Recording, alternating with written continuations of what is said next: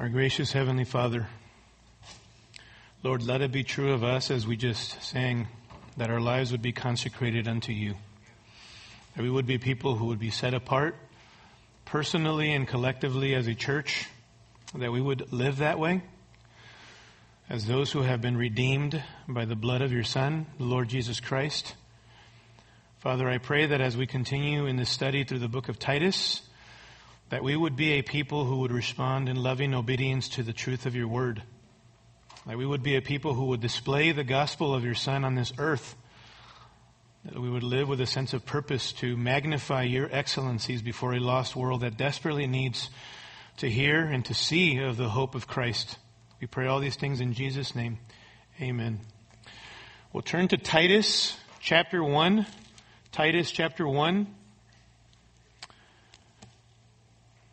Excited to return to this study with you. Just have learned so much as I've been studying through this great book. So I want to read the opening four verses as we start. The Word of God says this Paul, a bondservant of God and an apostle of Jesus Christ, for the faith of those chosen of God and the knowledge of the truth, which is according to godliness, in the hope of eternal life, which God, who cannot lie, promised long ages ago but at the proper time manifested even his word in the proclamation with which I was entrusted according to the commandment of God our Savior. To Titus, my true child in a common faith, grace and peace from God the Father and Christ Jesus our Savior. May the Lord bless the reading of his word. Well, last week we began looking at this opening section, verses 1 through 4 of the book of Titus. And I made two important observations for you. One is that this is one long sentence, verses 1 through 4. Um, kind of an unusually long sentence by the Apostle Paul, comparatively speaking, with some of his other introductions. And secondly, we made the observation that Paul is the subject of the opening four verses, or this first long sentence.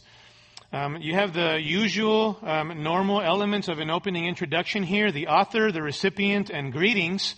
But what you have is Paul expanding and elaborating upon himself. And we said that Paul elaborates this way about himself not because Titus is ignorant of who Paul is, or because Paul doesn't, or Titus doesn't understand the nature of Paul's ministry. He does. He's walked with him and ministered alongside of him. But we said that he does this because Titus needs apostolic backing for this challenging task of establishing the churches on the island of Crete. It's a challenging environment. Titus is not an apostle. Titus, Titus is an, an apostolic representative, receiving divine, divinely inspired words from the apostle himself, who got them obviously from God himself. So he needs backing for this challenging task. But also, secondly, as Titus embarks on the difficult task of helping establish these churches, there are some preliminary matters or some truths embedded in Paul's introduction here that Titus needs to keep in mind as he carries out this difficult task of establishing these churches on the island of Crete. They were also truths that the people of, of Titus's day on the island of Crete, these believers needed to keep in mind as well as they served and ministered as a church. And they are things, beloved, that we stated last week we need to be keeping in mind as well as we serve in the church. We called them ministry prerequisites. Ministry prerequisites that the church must be mindful of if we are to be an established church and glorify God as His people here on this earth. We began to look at the first of these two, and we said, first of all, that we must remember our authority. We must remember our authority.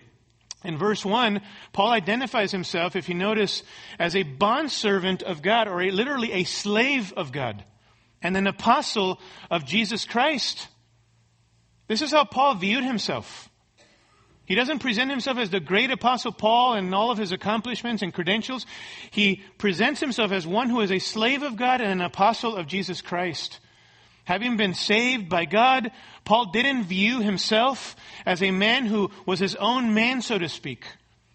He lived for a greater purpose than the purposes, uh, than, than himself. He lived for a greater master now, the Lord Jesus Christ. writing to the elders at Ephesus in Acts chapter 20 and verse 24. He says this, But I do not consider my life of any account as dear to myself, so that I may finish my course and the ministry which I received from the Lord Jesus to testify solemnly of the grace, of the gospel of the grace of God. This was Paul's attitude concerning his life. He had a mission to accomplish. And beloved, this is the attitude that should be the permeating perspective of every single one of us who are Christians. In Galatians chapter 2 and verse 20, he says this, my favorite verse in all of the Bible. I have been crucified with Christ. It is no longer I who live, but Christ lives in me. And the life which I now live in the flesh, in this body, I live by faith in the Son of God who loved me and gave himself up for me. Paul says, I've died to myself. No longer do I live for myself, for the great idol of self, or my purposes or priorities. I now live for the Lord Jesus Christ who loved me and gave himself up for me. That's why Paul could have that mindset, beloved. As a man under authority and submission to God Almighty, because God had displayed his grace toward him. Uh, Jesus had loved him and showed him this love on the cross. And now Paul was a man full of gratitude who wanted to be used uh, as an instrument in the hands of God in the lives of people and as a servant of Jesus Christ. He saw this as only fitting, only reasonable, only appropriate in light of the grace of God in his life, in light of the salvation of Christ. I read the story of a father who made it a habit to go on walks with his special needs son, who was in his early 30s, this special needs son. And during one of these walks, a car came around the corner of the boulevard that they were walking on and at a high speed. And he saw the car that it was heading, heading for his son to hit his son. And instantaneously, without missing, without even a second thought, he shoved his son out of the way and took the hit from the car and instantly died. And later on, when the reporters and the newscasters were interviewing the son and the daughter and the family, extended family and friends, they bore testimony to the sacrifice of this man, obviously their, their relative, their father and their husband and their friend uh, at that moment with the son and how he had shoved his son out of the way without thinking twice about it. But they also bore testimony of the fact that this was kind of typical of him. That he was a self-sacrificial man who was always thinking about others before himself. And now it was going to be their pleasure, even in the midst of their grief, to, to live the rest of their life telling people about their father, about their husband, about their friend, who was such a, such a self-sacrificial individual. Beloved, I wonder for many of us, in an infinitely greater way, if that's how, that's the, the, the sheer sense of gratitude that we have for our loving Savior. If this is the way that we live, this is the mindset that we have, that we don't view Him as, a, as an authoritarian dictator, but as a loving Savior, and it is a pleasure to be under submission to Jesus Christ in light of the fact that He has loved us and given Himself up for us. In Titus chapter 3 and verse 4, Paul talks about the kindness of God our Savior. He says, But when the kindness of God our Savior and His love for mankind appeared, He saved us, not on the basis of deeds which we have done in righteousness, but according to His mercy, by the washing of regeneration and renewing by the Holy Spirit, whom He poured out upon us richly through Jesus Christ our Savior, so that, being justified by His grace, we would be made heirs according to the hope of eternal life. This is the grace of God in our lives, beloved. I wonder if, as we serve the Lord, and as we hear the commands of Scripture, and, and we are instructed and exhorted and convicted of our sin, if we see that as, a, as another evidence yet of our loving Savior, who desires to bless us for His glory, is this you? When push comes to shove, who has ultimate authority in your life? Are your opinions, speculations, your experiences the authority of your life? Or is it the Lord Jesus and His Word? And is it a pleasure in response to his saving grace to present yourself as a living sacrifice for him on this earth. That's how Paul puts it in Romans chapter 12, in fact, verses 1 through 2. He says, Therefore, in light of the mercies of God, which he expounded upon in Romans chapters 1 through 11, in light of the mercies of God, we ought to be presenting ourselves as a living sacrifice, he says, holy and acceptable unto God, which is your reasonable service. Paul says it's reasonable. It's logical. It's appropriate that you would present yourself as a living sacrifice, which was a symbol of, of, of worship. That we ought to be worshiping our Lord. That we ought to be walking in loving obedience to our Savior in light of what He has done for us. Now, we are not the Apostle Paul.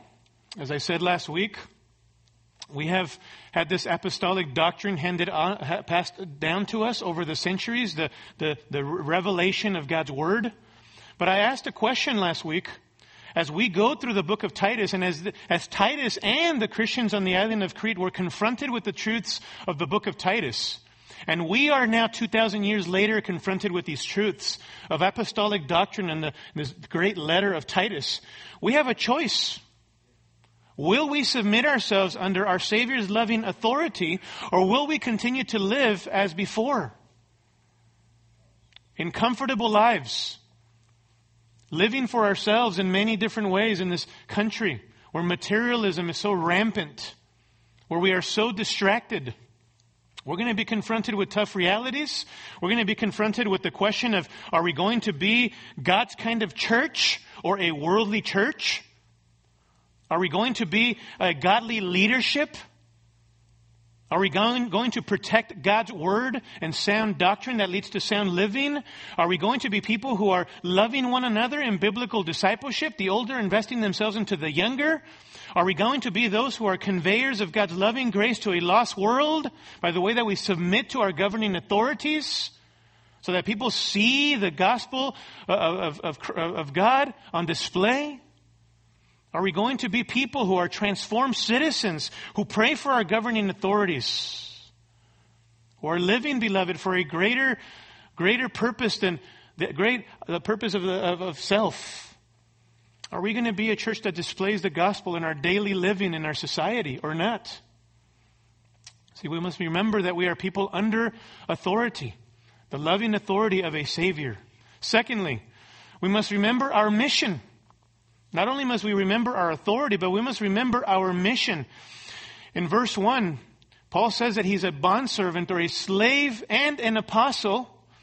And for what purpose? He says, for the faith of those chosen of God and the knowledge of the truth, which is according to godliness. Paul served Christ, as we said last week, so that people would come to saving faith. And he served Christ so that people might grow, having come to saving faith, in their knowledge of the truth, to a deeper, fuller, more complete knowledge of God and His revealed truth. He lived as a Christian to invest in himself into people that they might grow in conformity to Christ. And we said that this knowledge is not just intellectual, nor is it knowledge that is theoretical or, or speculative kind of knowledge. It is knowledge that if you look in verse 3, it is a knowledge that when truly understood produces godliness. And the knowledge of the truth, he says, which is according to godliness. Now, I don't know about you, but growing up in different churches, and I've heard many Christians try to define godly or what godliness actually means.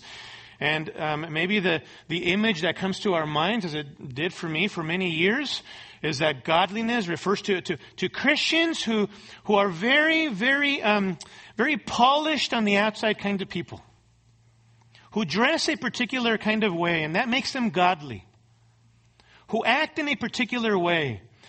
Or who portray to other people that they have it all together. They never really have any struggles. They never, they don't have any weaknesses that they express. It's as if Jesus didn't really have to go very far to save them. They're externally very polished people and they never express needs because that would imply weakness. So they have this aura about them that they are very self-sufficient people who don't really need anybody else. And that makes them godly. Beloved, the Bible says otherwise. The Bible says otherwise. The Bible speaks of godliness, first of all, as a heart deeply devoted to God and to other people. A genuine, authentic, heartfelt devotion to God. Isn't that what Deuteronomy chapter 6 says? That we need to love our, the Lord our God with all of our heart, soul, mind, and strength. With everything of our, all of our being, we need to be devoted to God. So godliness means devotion to God from the heart. Not only that, but it also means that we are dependent upon God in all things. Not only at the point of conversion, where in order for you to commit your life to Jesus Christ, you, come, you must come bankrupt as if you have nothing, no merit of your own to bring before God by which you can be accepted. You are bankrupt. You have nothing. You have, you're sick and tired of putting trust in yourself and you transfer all trust now in the righteousness and the merits of Jesus Christ. But that is not just a call of, of the gospel in conversion, beloved. That is the life of the believer. And so if godliness means anything, it means that as we grow in Christ's likeness, we grow more and more progressively, less dependent upon ourselves and more dependent upon God. So godliness means devotion to God and dependence upon God. Not only that, but it's also a departure from dead works that were for ourselves to good works now that glorify God and display His gospel. So it's expressed in the life of good works for the glory of God. Not because those good works save us, but because God desires that we would be workers of good for His glory and our good now and the good of other people. So mark it. Godliness is devotion to God. Heartfelt devotion to God. Godliness has to do with dependence upon God. A life of faith where you trust less and less in yourself and more and more in God. Because when you are weak, He is strong. Or you are strong in Christ, rather. A departure from dead works to good works for His glory. And I added this last week. The dominance of certain virtues. As described to us in Galatians chapter 5, the fruit of the Spirit. Love, joy, peace, patience, kindness. If godliness means anything, it's the, the, the, the progressive expression of those kinds of, of, of virtues, the fruit of the Spirit. Things like, like a, a, subjective experience of peace based upon the objective truth that Jesus has established peace between you and God. And now there's a sense of tranquility in your life and peace because you know that in the midst of your trials and your struggles, you can trust God and you are at peace with God. And therefore, it expresses, it expresses itself in the way that you, that, uh, uh um, externally in your joy. Not a hysterical laughter at everything that happens in life, but this deep seated confidence because you know that God is in control of everything and using it for His glory and for your good, so there's joy. And might I add this, beloved, that I alluded to last week the dominance of love. That if you are a godly person, the predominant, overarching, and permeating Christian virtue that becomes a good measure of your godliness or spiritual maturity is, are you a fervent lover of God and a fervent lover of people? Knowledge puffs up, but love builds up. Paul prayed in Philippians chapter 1 verses 9 through 11 that the Philippians would abound. Uh, this I pray that your love may abound still more and more in real knowledge and all discernment. He says, I pray that your love would abound in real knowledge and all discernment. And he prays for a fruitful kind of love in Philippians 1 9 through 11. Love should abound, beloved, as we become more and more godly for the Lord and for other people. This is why ultimately godliness is conformity to a person, the Lord Jesus Christ. After all, who was the ultimate example of deep devotion to his Father but Jesus? After all, who was the, the greatest example of faithful dependence upon God but Jesus? Who was the greatest example of obedient love for his heavenly Father and his purposes but Jesus? Who was the greatest example of good deeds for the glory of his Father and for others but Jesus, beloved? Most importantly, who was the greatest example of love for, uh, for God and love for people that expressed itself and showed itself in a compassionate, tender mercy toward people who were in desperate situations during the days of, of Jesus? The Lord Jesus Christ was an example of compassion and love and mercy and kindness in his humanity, was he not? Jesus is the perfect example, beloved, of truth and love working together in perfect harmony. And so if we're going to talk about godliness, then we're talking about conformity to Jesus Christ. And as we give ourselves to the growth of knowledge of God and His truth by means of His Word, beloved, may we grow in application of that truth and that knowledge to become greater lovers of God from the heart and greater lovers and servants of others. Like Jesus. Like Jesus. So notice, what was Paul's mission? Paul's mission was to see people come to know Jesus Christ in saving faith, and that they then would grow in their knowledge of the truth, which would lead to godliness, so that they would become greater lovers and servants of God's people. And mark it. He was about investing himself into people. That was his mission, that they might grow in conformity to Jesus Christ. And you know what? I, I love this verse. I love Paul's description here in verses 2 and 3 of why he is an, apostle. He's an apostle for the sake of people, but you know what this ultimately is? This is, in different language, again, a reiteration of the Great Commission. That's what it is. It kind of sounds like it, doesn't it? The Great Commission is making disciples, exalting Jesus Christ on earth as he builds his church, making disciples.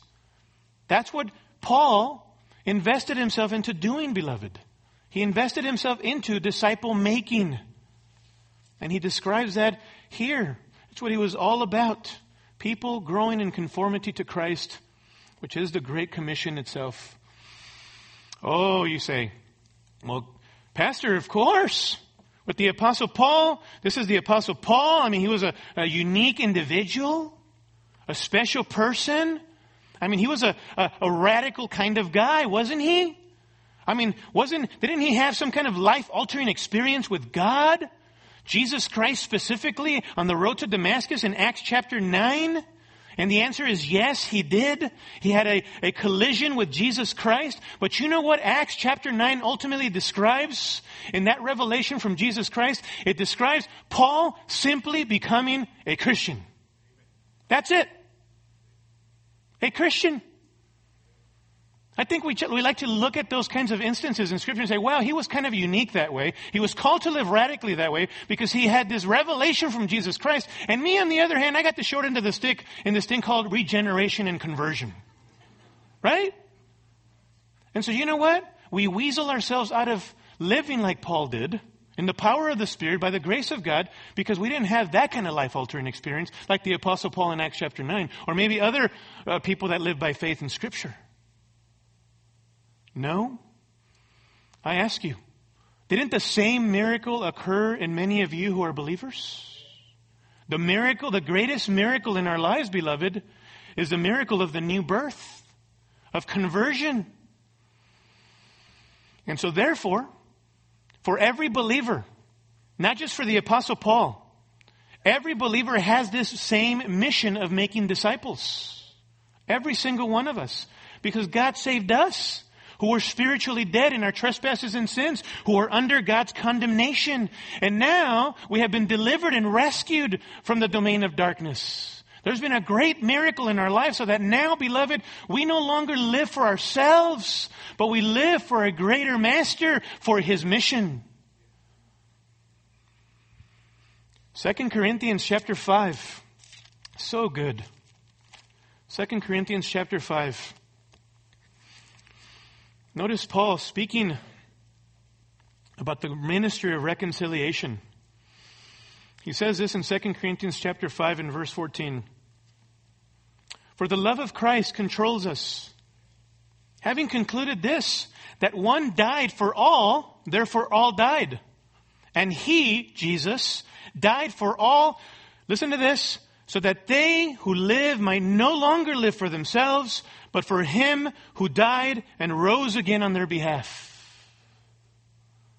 We like to talk about the fact that salvation was for the purpose of us being delivered from hell, and we say amen to that. Nobody wants to go to hell, be eternally separated from God. But how often do you think of your salvation in this way as well as verse 15 describes it? That you were saved so that you may no longer live for yourself, but for Jesus who died and rose again on your behalf. Therefore, he says in verse 16, from now on we recognize no one according to the flesh, even though we have known Christ according to the flesh, yet we know him in this way no longer. Therefore, if anyone is in Christ, he is a new creature. The old things have passed away. Behold, new things have come. Now all these things are from God who reconciled us to, to himself through Christ and gave us the ministry of reconciliation. Paul is saying, oh, I'm a new creature in Jesus Christ. Old things are gone, new things have come. All of these things are from God. He's reconciled me to himself through Jesus Christ. And not only that, he has given me a baton. And the baton is that every single believer, including Paul, has the ministry of reconciliation to carry out on this earth. What is it? Verse 19. Namely, this preaching that God was in Christ, reconciling the world to himself, not counting their trespasses against them, and he has committed to us, believers, the word of reconciliation. Therefore, we are ambassadors for Christ, as though God were making an appeal through us. We beg you on behalf of Christ, be reconciled to God. He made him who knew no sin to be sin on our behalf, so that we might become the righteousness of God in him. Paul understood that his salvation was not just for the purpose of being delivered from hell, but now he knew that he needed to stop living for himself and start living for Christ and for others, beloved. And the more that you and I ponder and deeply reflect and meditate and chew upon the gospel of the grace of God in our lives and what He has done, and you play the video in your head of your past life and your filthy thoughts and your attitudes and the way that you have hurt other people and that God rescued you from that type of darkness, the more you will be propelled to be about the ministry of reconciliation on this earth. Otherwise, you won't be, and you will be a complacent, comfortable, passive, lethargic believer.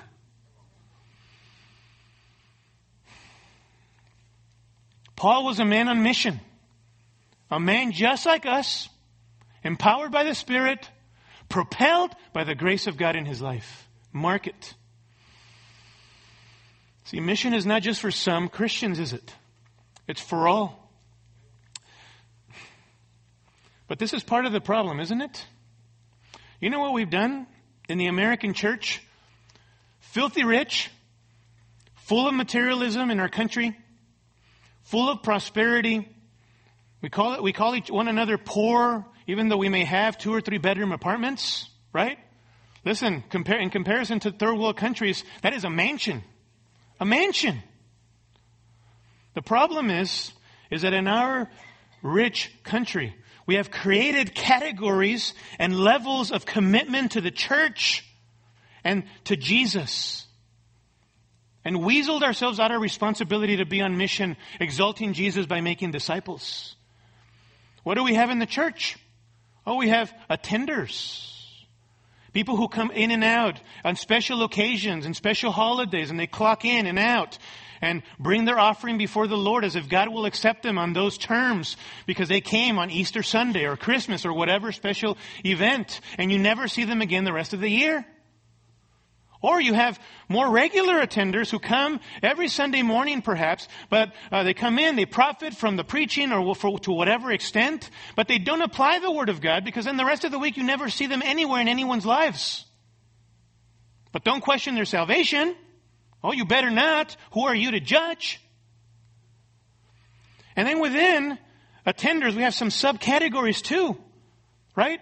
We have the once a week Christians. We have the two to three during the week who come in and profit from the programs and the things that the church has to offer. Everything comes in. Nothing goes out. There's no sense of mission. There's no sense of purpose. There's no sense of investment of time and resources and other things into other people. They just come in and take, take, take. And then we have other people who maybe they do serve to a certain capacity or another, but hey, don't call me to become a member of the church because that would imply a greater level of commitment. And, and after all, membership is only for the radical believers who've been around forever and ever and ever who are really sold out about this Christianity thing. They should become members, but I don't have to become members. Right? Where in the world, I ask you this question. Where in the world do you find a verse in the Bible where God affirms or, or, or commends half-hearted devoted followers? Come on. Old Testament? Any examples of God affirming or commending half-hearted devotion to Him or to His people? I find none in the Old Testament. What about Jesus in the Gospels? Did Jesus say, um, whoever wishes to come after me must deny part of his life and follow me whenever he feels like it, whenever it's convenient, right? And take up his cross only if it's convenient and you're not too busy for me, right? And follow after me when things are calmer in your life. When things aren't so crazy. Did Jesus ever say that? What did he say? If anyone wishes to come after me, let him deny himself. That means abandon self. Let him deny himself, take up his cross, and follow me daily. A commitment. For whoever wishes to save his life will lose it, but whoever loses his life for my sake and the gospel's will save it. That's what he said.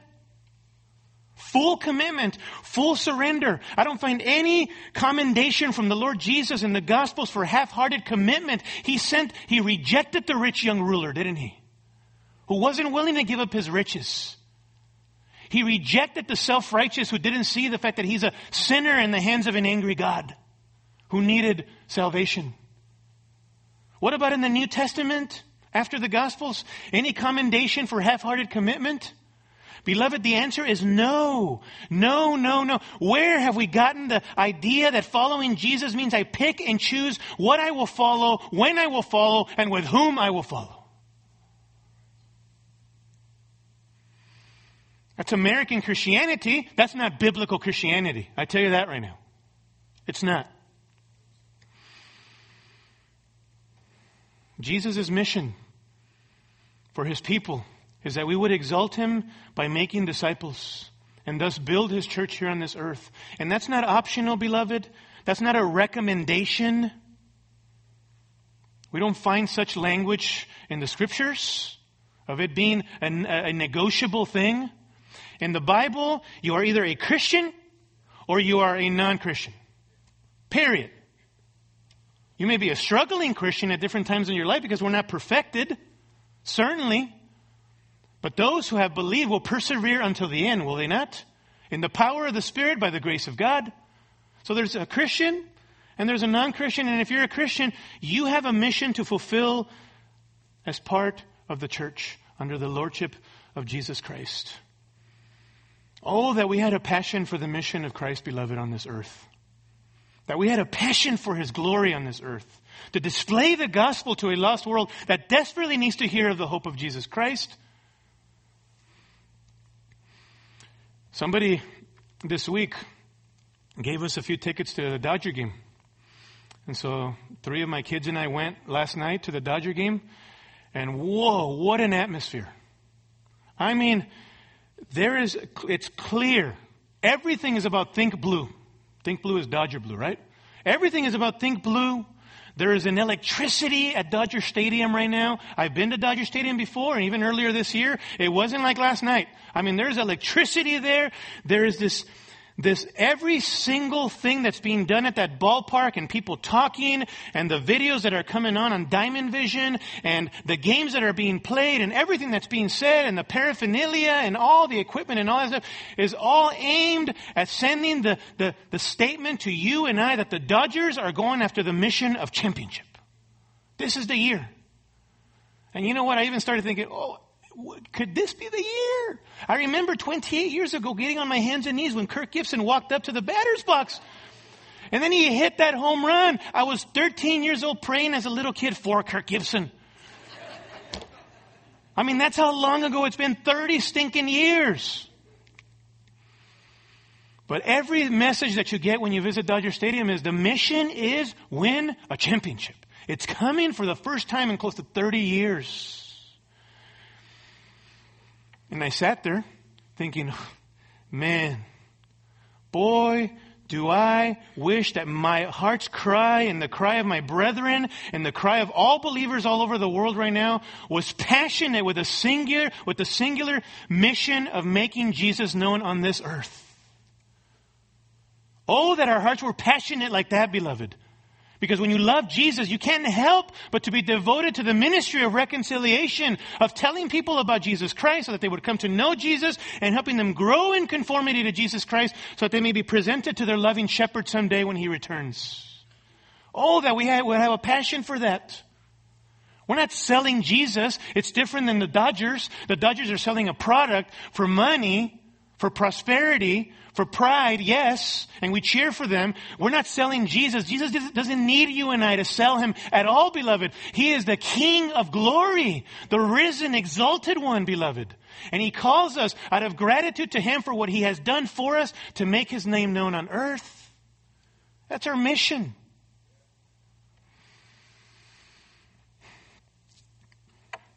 We must remember our authority. Remember our mission. And thirdly, we must remember our message.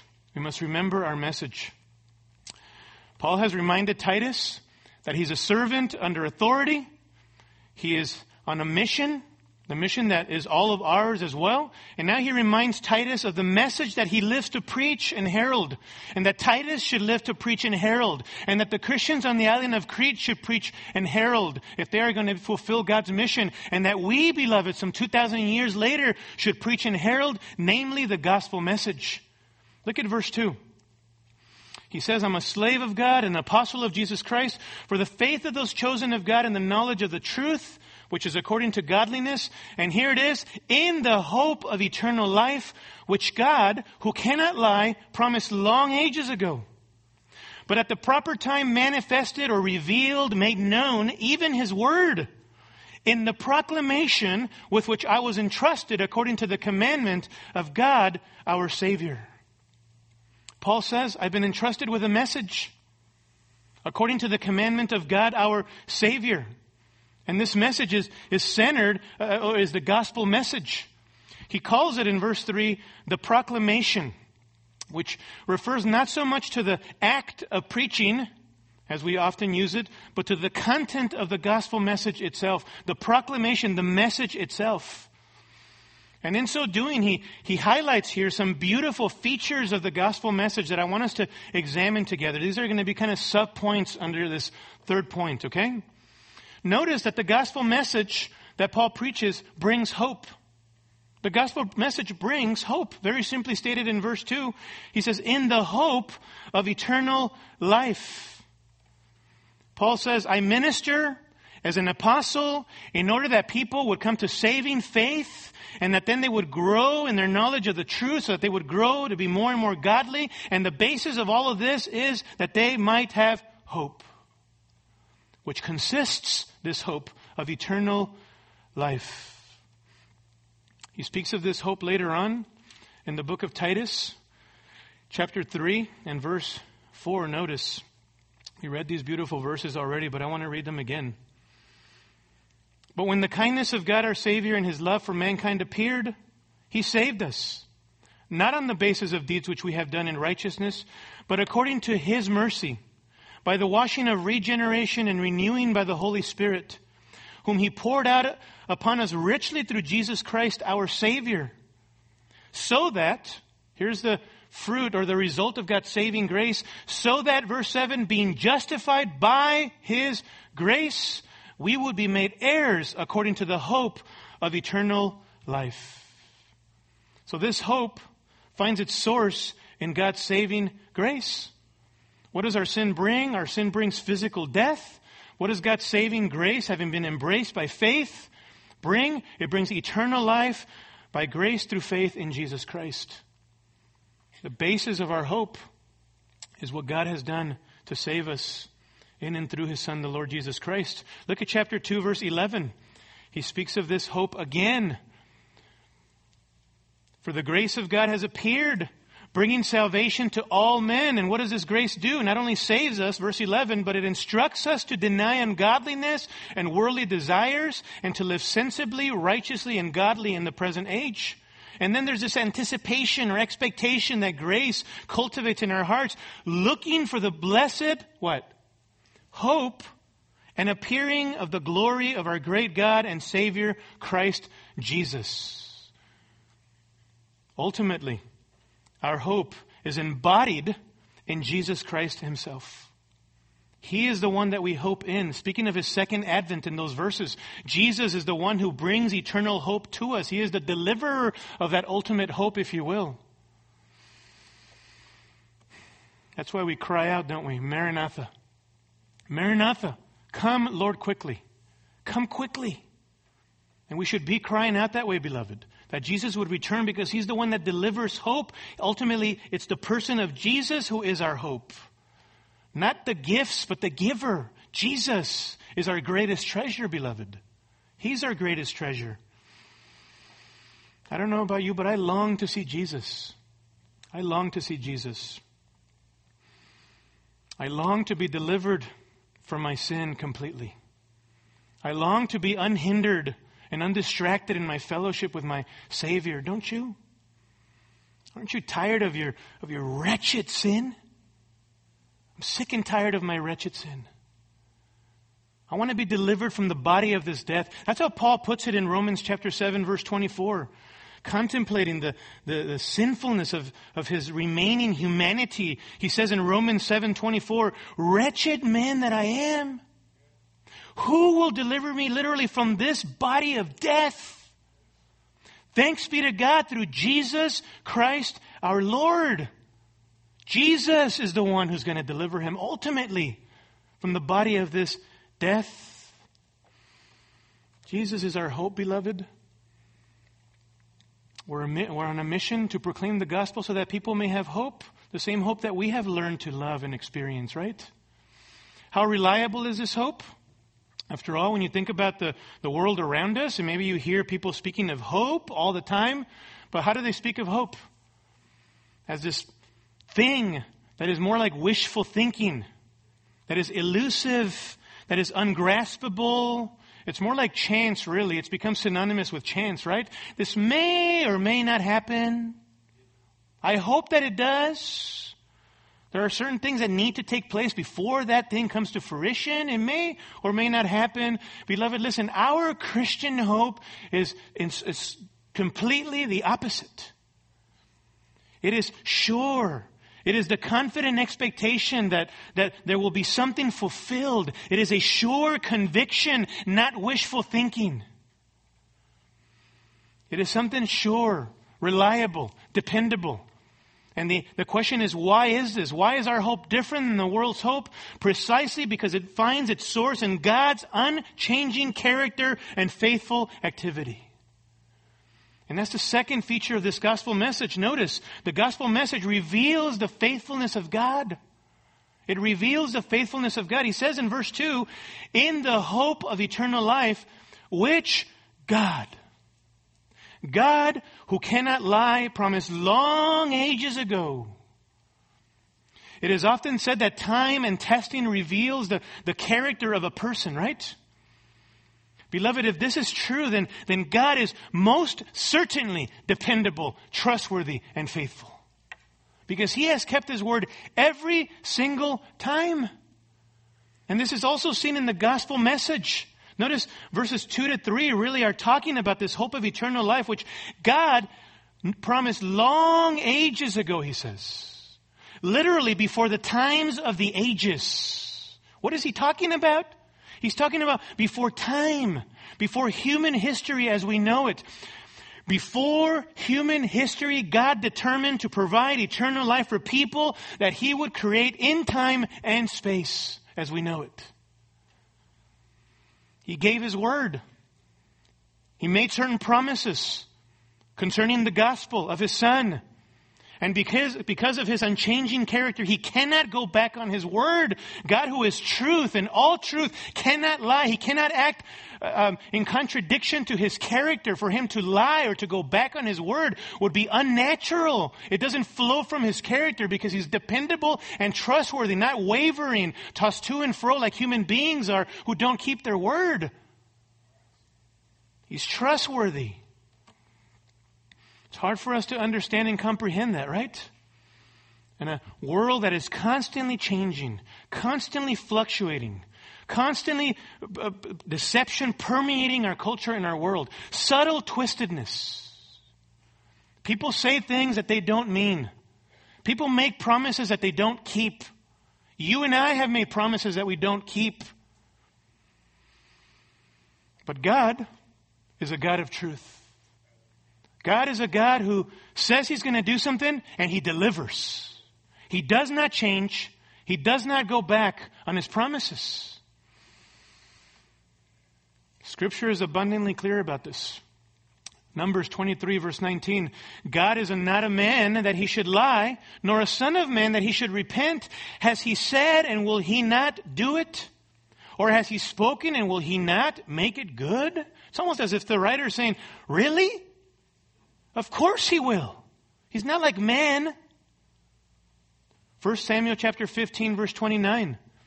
Also the glory of Israel, speaking of God, the glory of Israel will not lie or change his mind, for he is not a man that he should change his mind.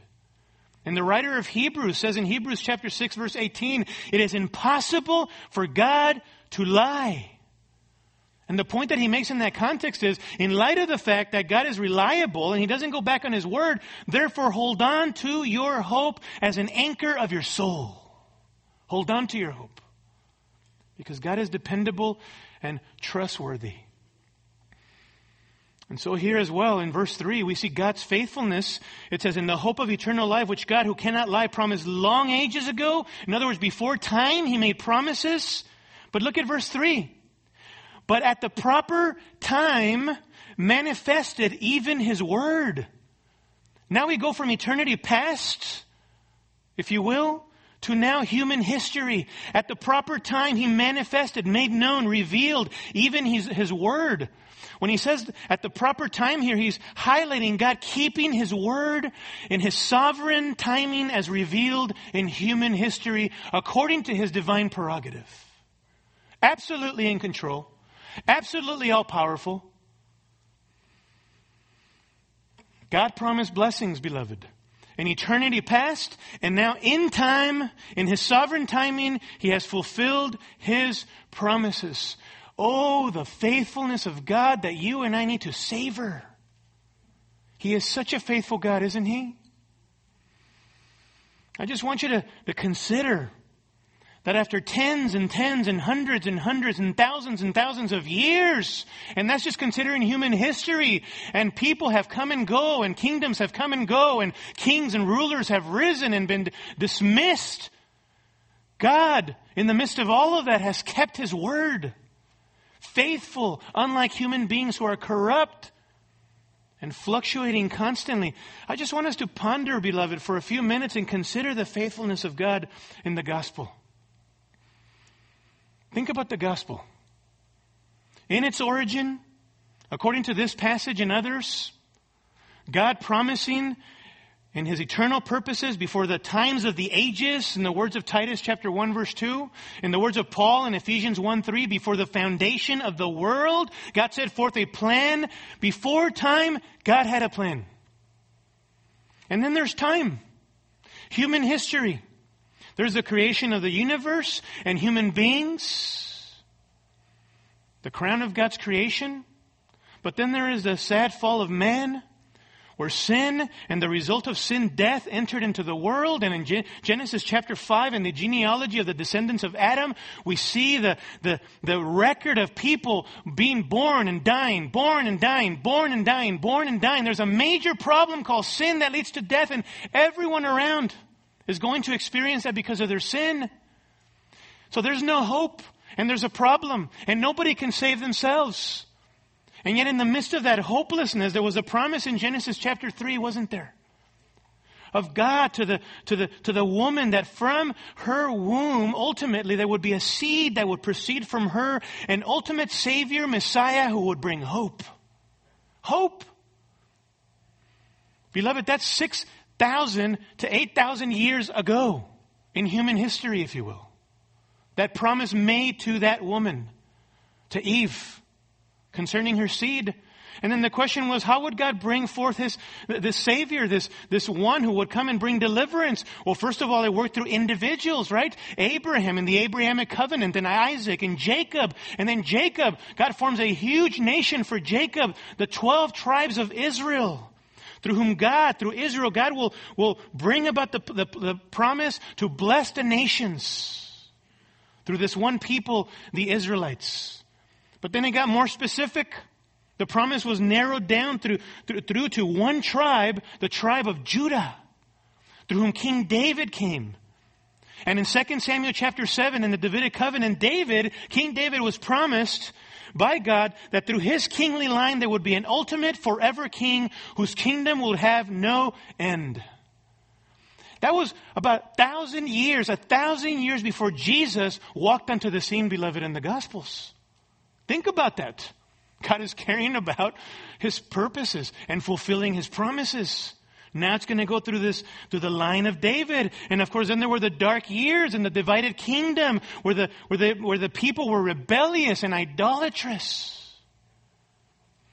And God raised up prophets, faithful men who prophesied concerning the hope of Israel for all nations the Messiah who would come. We have the beautiful portrait of Isaiah chapter 53, the, the suffering servant who was crushed for our iniquities, who died for us on the cross.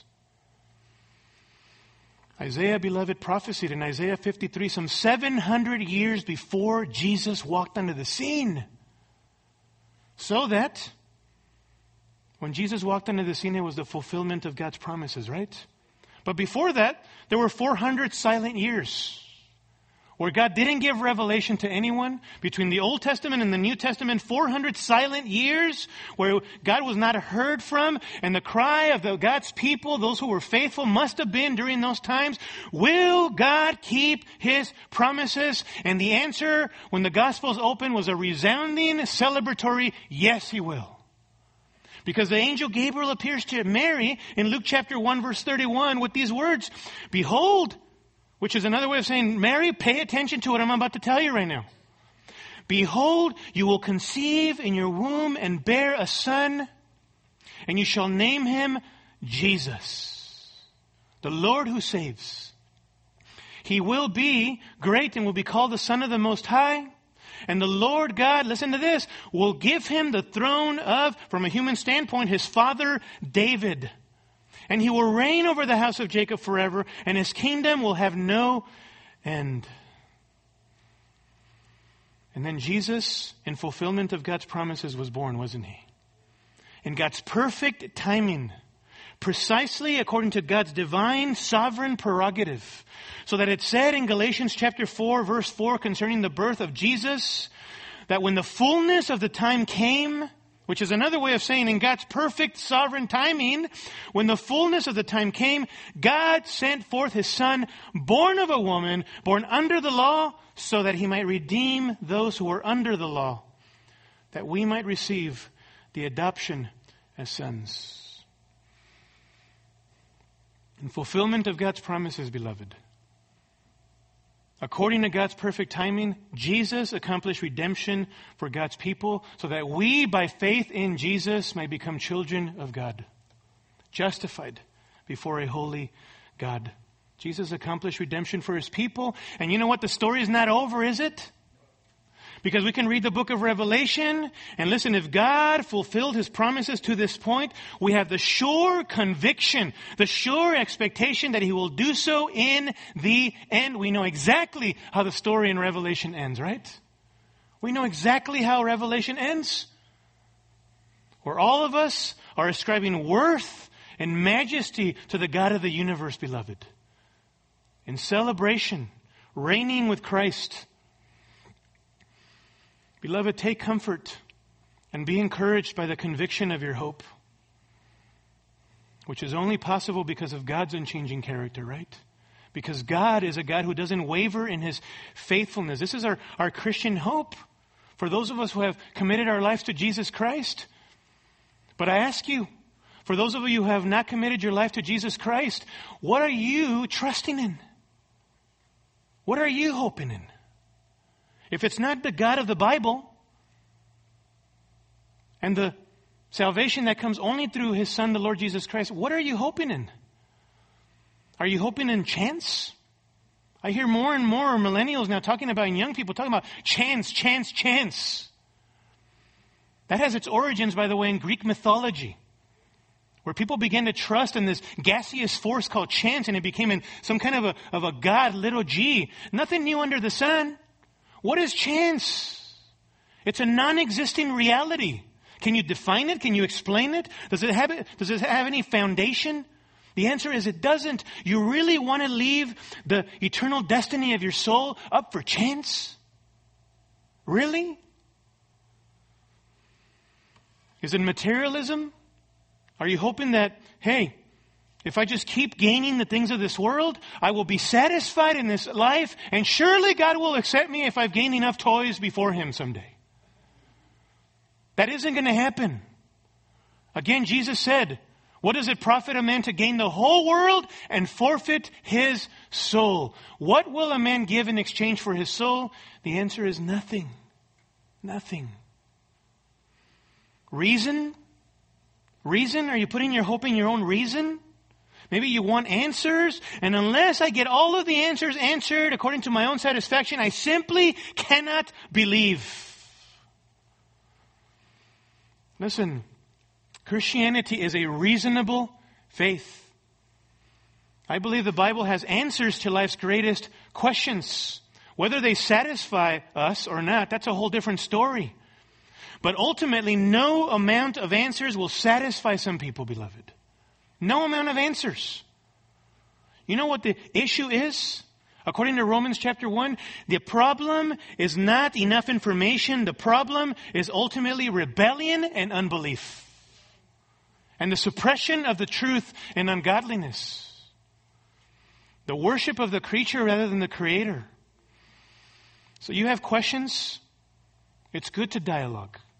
You have questions that you, we all have them. Even as Christians, we have them.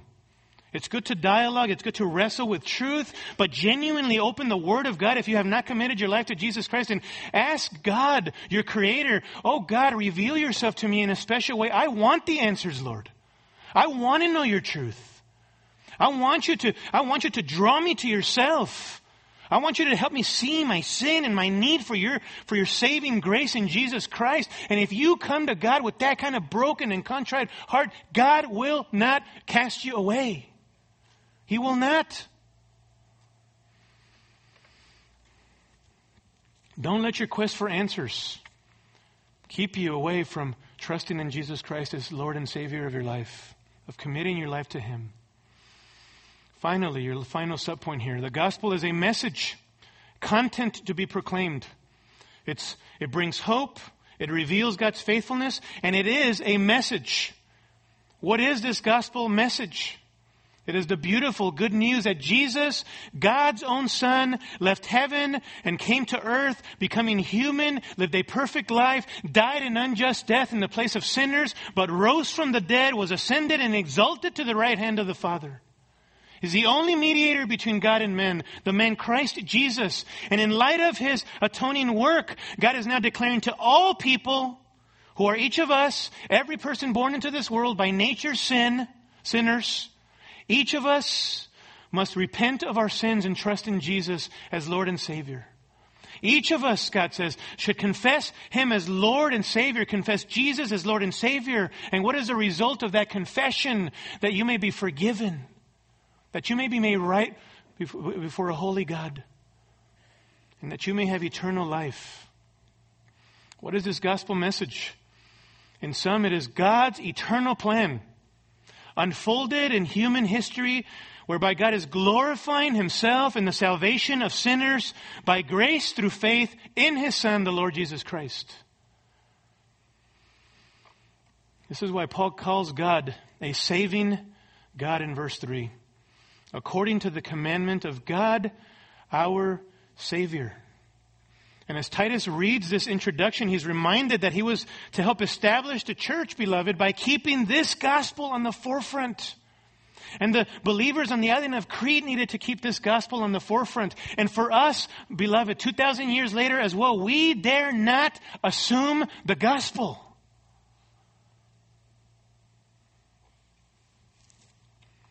We do that. And it has been said that one generation articulates and protects the gospel.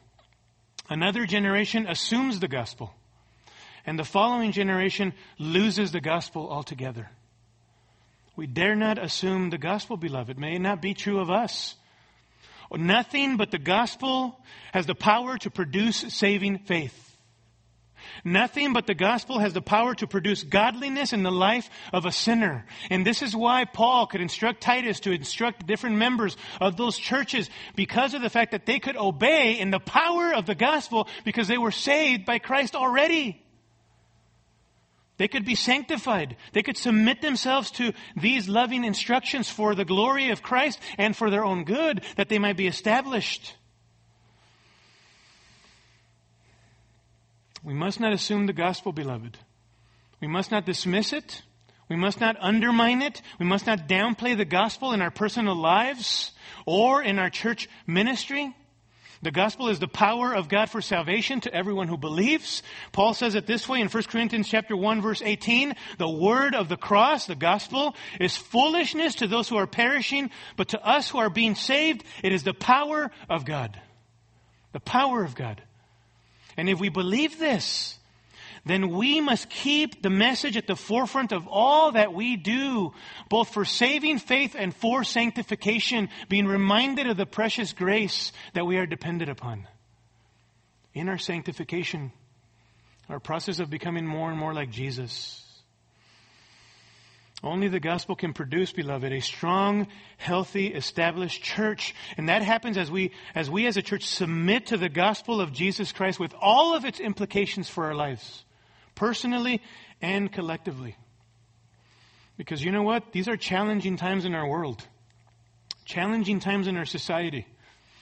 And it is imperative that we arm our thinking by remembering these truths that we're a church under authority, God's authority. We serve Him according to His Word, that we're a church on mission investing ourselves into people that people would come to know Christ and be built up in Christ so that Jesus' church is built on this earth and we're displaying the gospel. And we must arm ourselves with the, with the reality that the gospel message must be at the forefront of everything that we do. Everything, beloved. And may the Lord give us the grace to be able to do that. Let me pray for us.